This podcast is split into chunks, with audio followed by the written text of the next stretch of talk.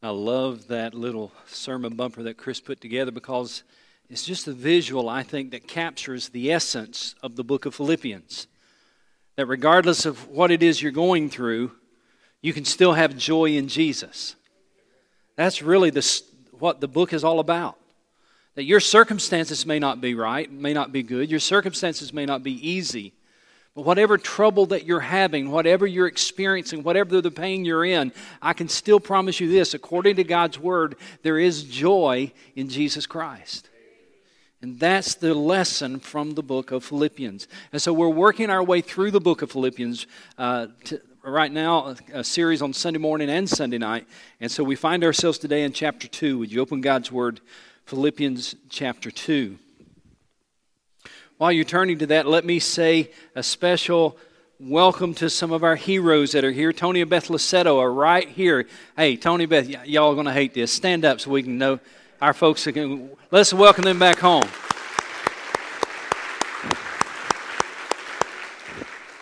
I love these guys. We've been working with them now about three years in Cleveland. They, they live there and serve in the old Brooklyn community. And uh, we've been partnering with them and man, they're just doing such a good job up there. And they're going to be here today, tonight, and then they're going to be in Columbia with us at the state convention.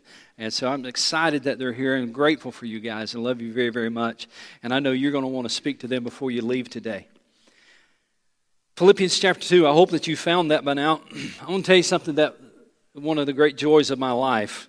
And you're going to think, boy, you don't have much joy. I mean, much to to deal with there, do you? But I love, love, love, love when my wife makes brownies or chocolate cake.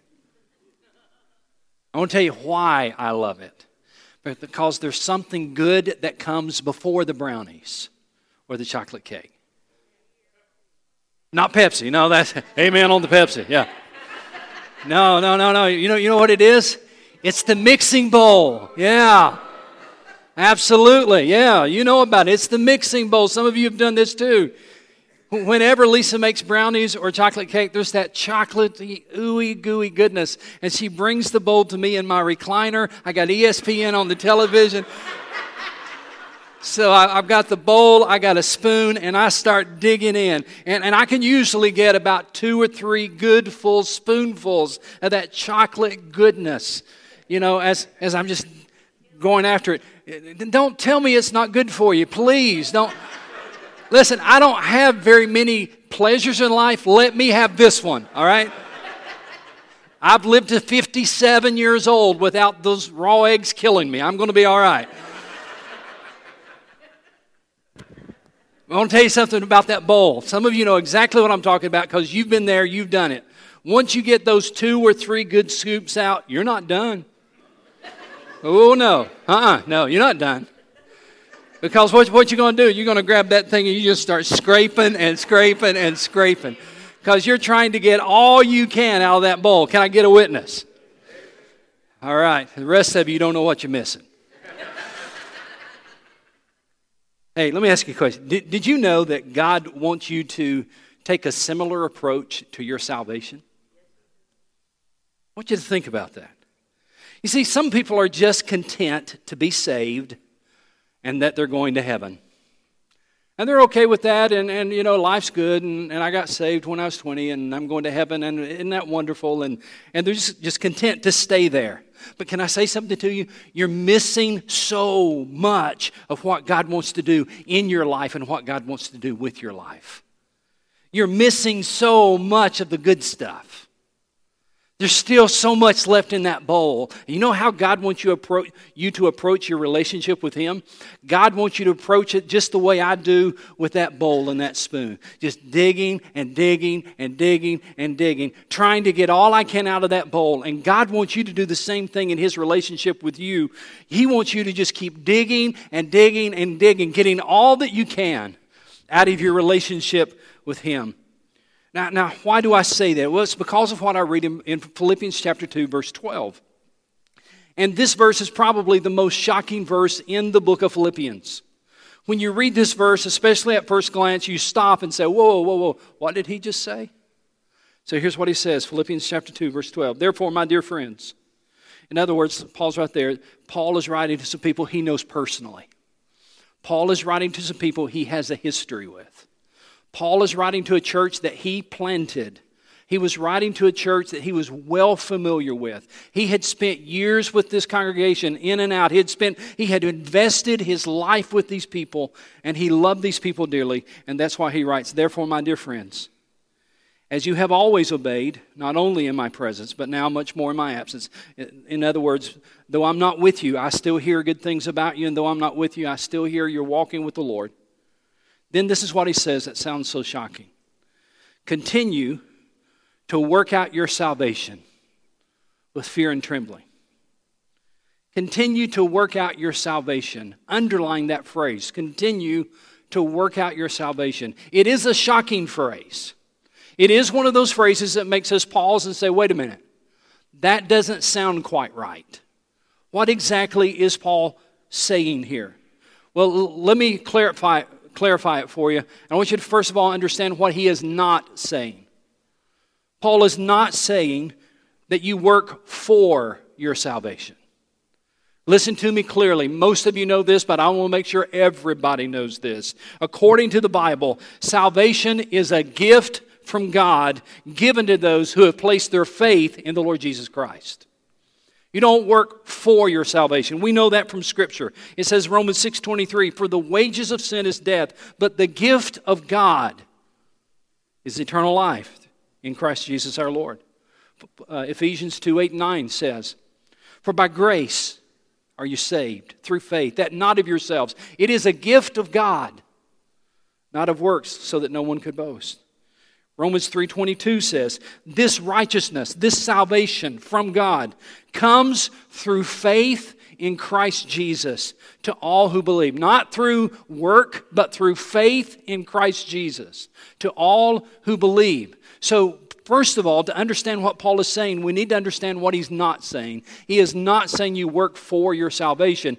In fact, just look at the text. He makes that clear. He says, Therefore, my dear friends, as you have obeyed, not only in my presence, but now much more in my absence, continue to work. What's that next word?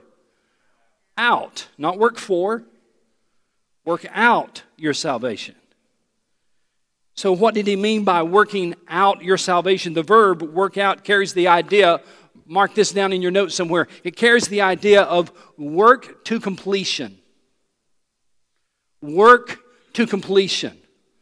Going back to my visual of, the, of the bowl with a, with a good chocolate stuff in it, get all you can out of it. Don't stop halfway. Get all you can out of your relationship with Jesus Christ. Work it to completion. It's the same word picture as, as if you have a garden and you don't just plant the garden, but you keep working at the garden, trying to get the most you can out of it. Maybe this will help you. Let, us say that you're planting a fence. You're digging holes to, not plant a fence, you don't plant a fence, you're building a fence. But, but you're, you're digging holes to plant a fence, I mean, to build a fence. And as you dig holes in your front yard to build this fence, all of a sudden you hit something hard and you assume that it's rock, but it, it just seems different. It seems harder than rock, maybe. And, and you start digging around in your shovel, and all of a sudden you uncover the dirt, and all of a sudden you see something gold, or you see something shiny, and you start picking it up, and, and you actually have little chips of gold in your hand. And you, you got a gold mine in your front yard. Now, I know that's imagination, but let's go with me there, okay? You got a gold mine in your front yard. You've just discovered it. Now, would you be content to take those few little chips out of that gold mine, put it in your pocket, and walk away and just leave it there. No. You'd dig up your whole yard, wouldn't you? You would. You'd dig up your whole yard. You know why? Because you want to get all you can out of that yard, out of the ground. You want to get all the gold that's there out of your yard, out of your ground. That's the same word picture when Paul says, work out your salvation. It has the idea you've got gold there in your relationship with Jesus Christ. In fact, it's greater, more, more valuable than gold. And Paul says, don't be satisfied with just a little bit, but, but just keep digging at it and keep digging at it, trying to get all that you can out of your relationship with Jesus Christ. I bet, though, you probably know some people who haven't done that. I bet you probably know some people, maybe in your family, and they've yet to really experience all that God has for them. And it may be that who I'm talking to is really you. Maybe you've settled for just, you just kind of been content to be saved and going to heaven, and, and really what you, all, all that you really have is just a few chips of gold when God has so much more store for you. Have you ever looked through a high school yearbook years and years down the road? Maybe a college yearbook years and years and years down the road. Now, some of you are too young. It's like I'm in high school right now. I, you know, but but if you you know, it's kind of funny sometimes when you look back and you you know you look at the hairstyles and the glasses and what people used to wear and all that kind of thing. But but sometimes it can also be heartbreaking because if you look back in a high school yearbook, let's say 20 years ago and, and all of us, you look at those superlatives, those senior superlatives, and there's that guy and that gal voted most likely to succeed. And you still know them, you still have contact with them, and you look at most likely to succeed, and then you think about where they are today in life. And maybe because of bad choices, maybe because of abuse of alcohol or drugs, you look at that picture, most likely to succeed, and then you think about where they are today and you think, what a waste. So sad. He had so much potential, so sad. She had so much going for her. And look at where her life is now. What a waste. What's sadder than that? It's those folks for whom Christ died, in whom the Holy Spirit is living and God looks at your life perhaps and says, What a waste. I had so much more in mind for them. I had so much more that I planned to do with her or with him. There, there's so much I wanted to do in their life and with their life. What a waste. Just look where they are now.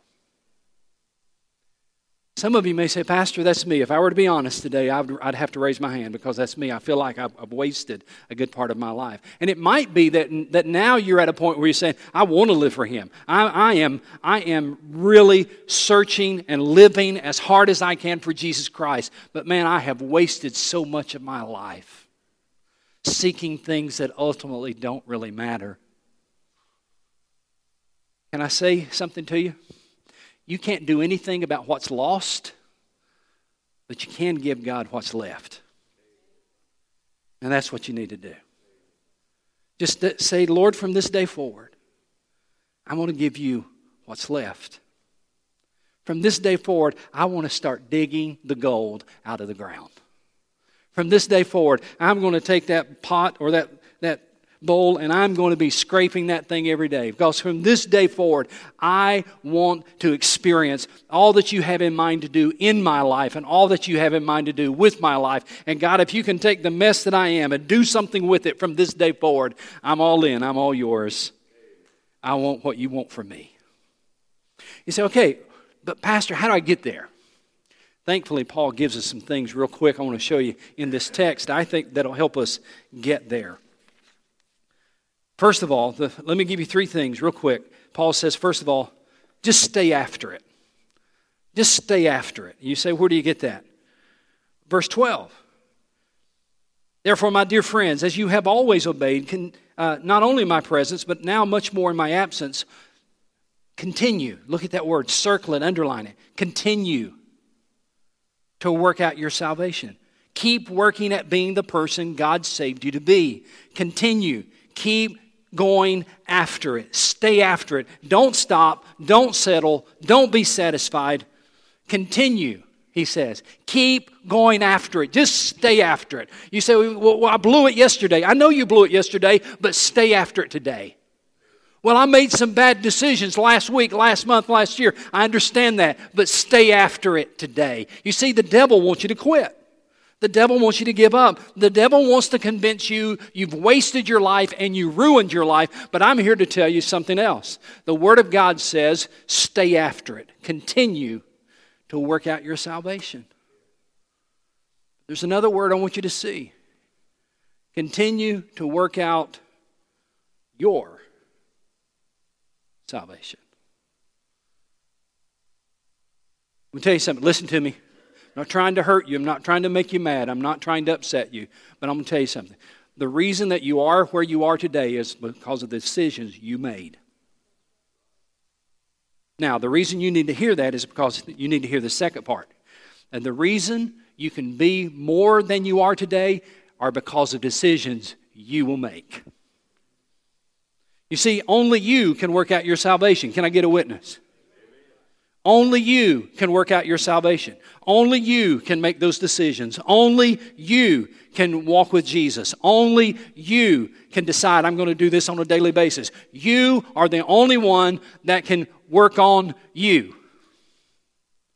Now, I know that's simple, but boy, is that important. Continue, he says, to work out your salvation. You can't work out your wife's salvation. You can't work out your husband's salvation. You can't work out your children's salvation. But you sure can work on yours. The only person you ultimately can change is you. So Paul tells us work out your salvation, stay after it. And then let me show you how important this is.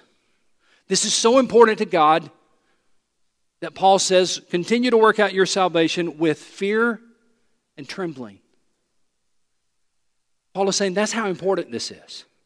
This is not something to be taken lightly. This is not something that you think, well, this is for, you know, that's just Keith preaching. No, Paul says, you do this, but you do it with fear and trembling. What, what does that mean? It means to recognize who God is and you recognize who you are. It's kind of like the it's kind of like Isaiah when he was in the temple and all of a sudden he got a picture of who God is. And then he got a picture of who he is. He trembled before the Lord. Woe is me. He trembled before the presence of God because he understood how mighty and how holy and how great God is. And he also understood how sinful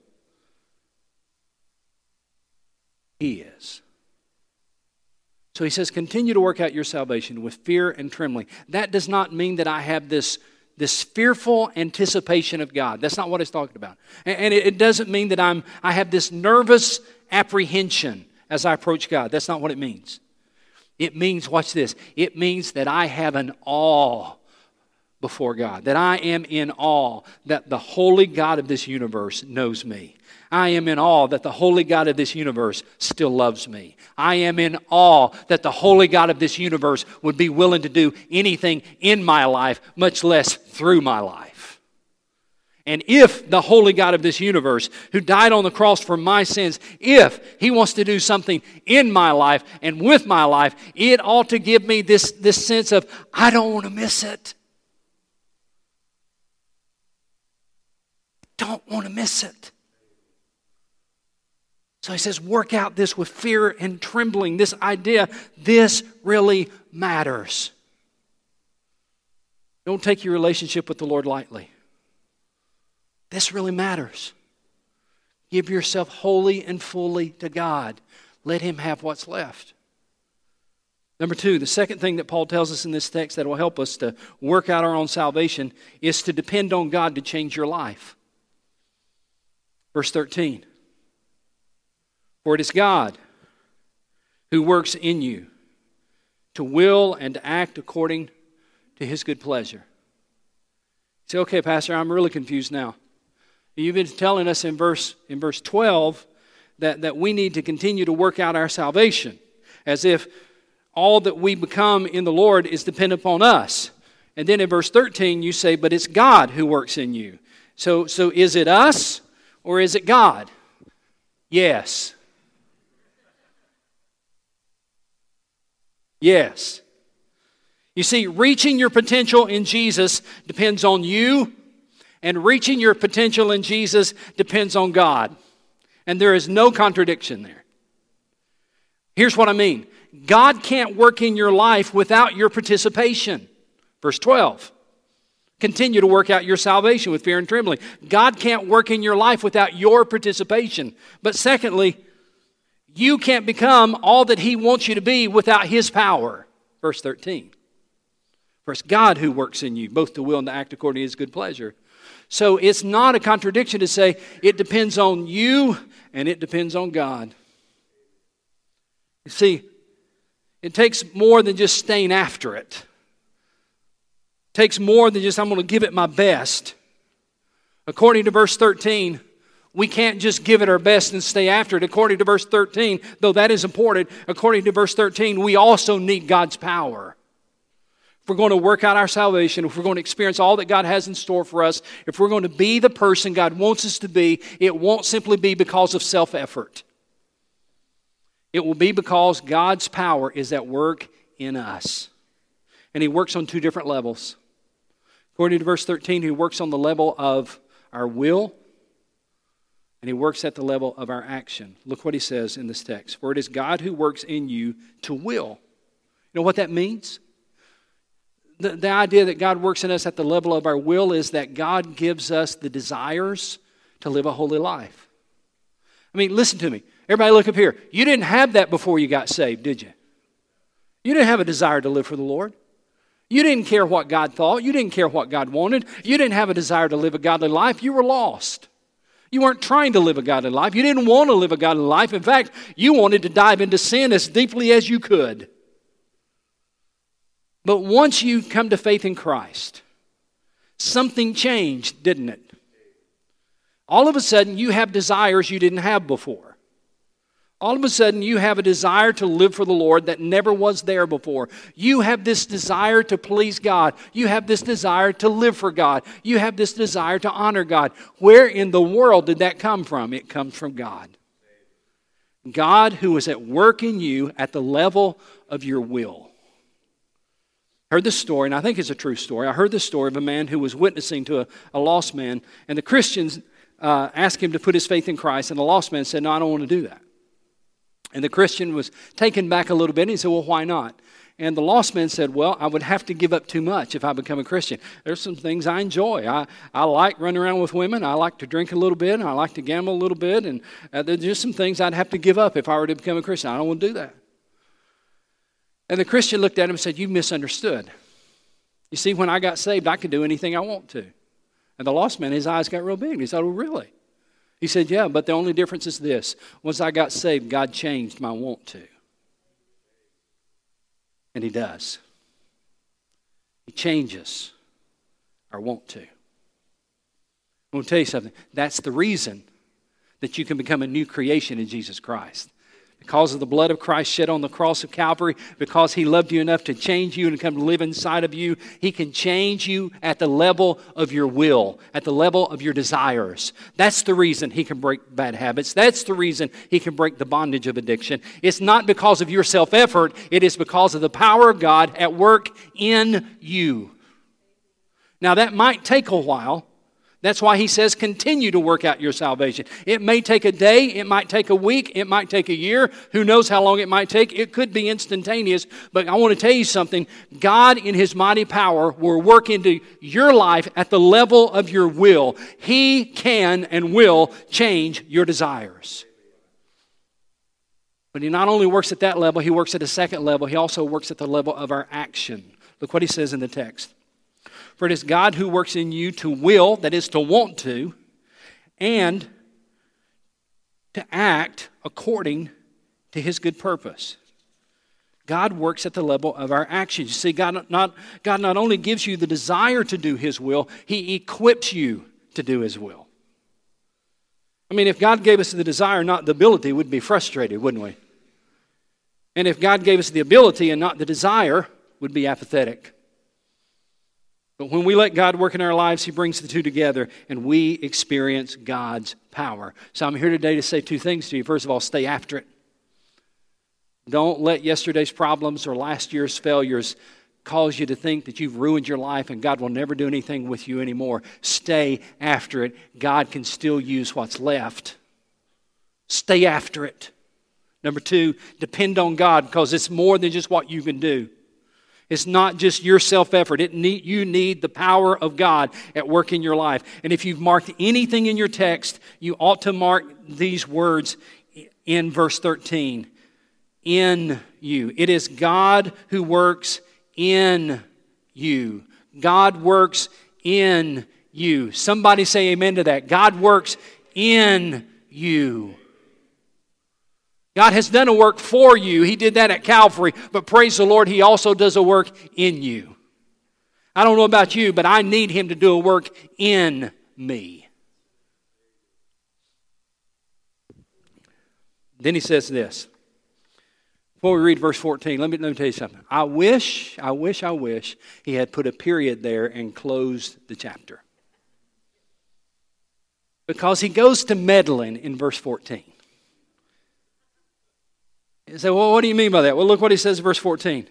Do everything without complaining or arguing. Come on, man. You just messed up a good message, Paul. I was, I was with you, brother.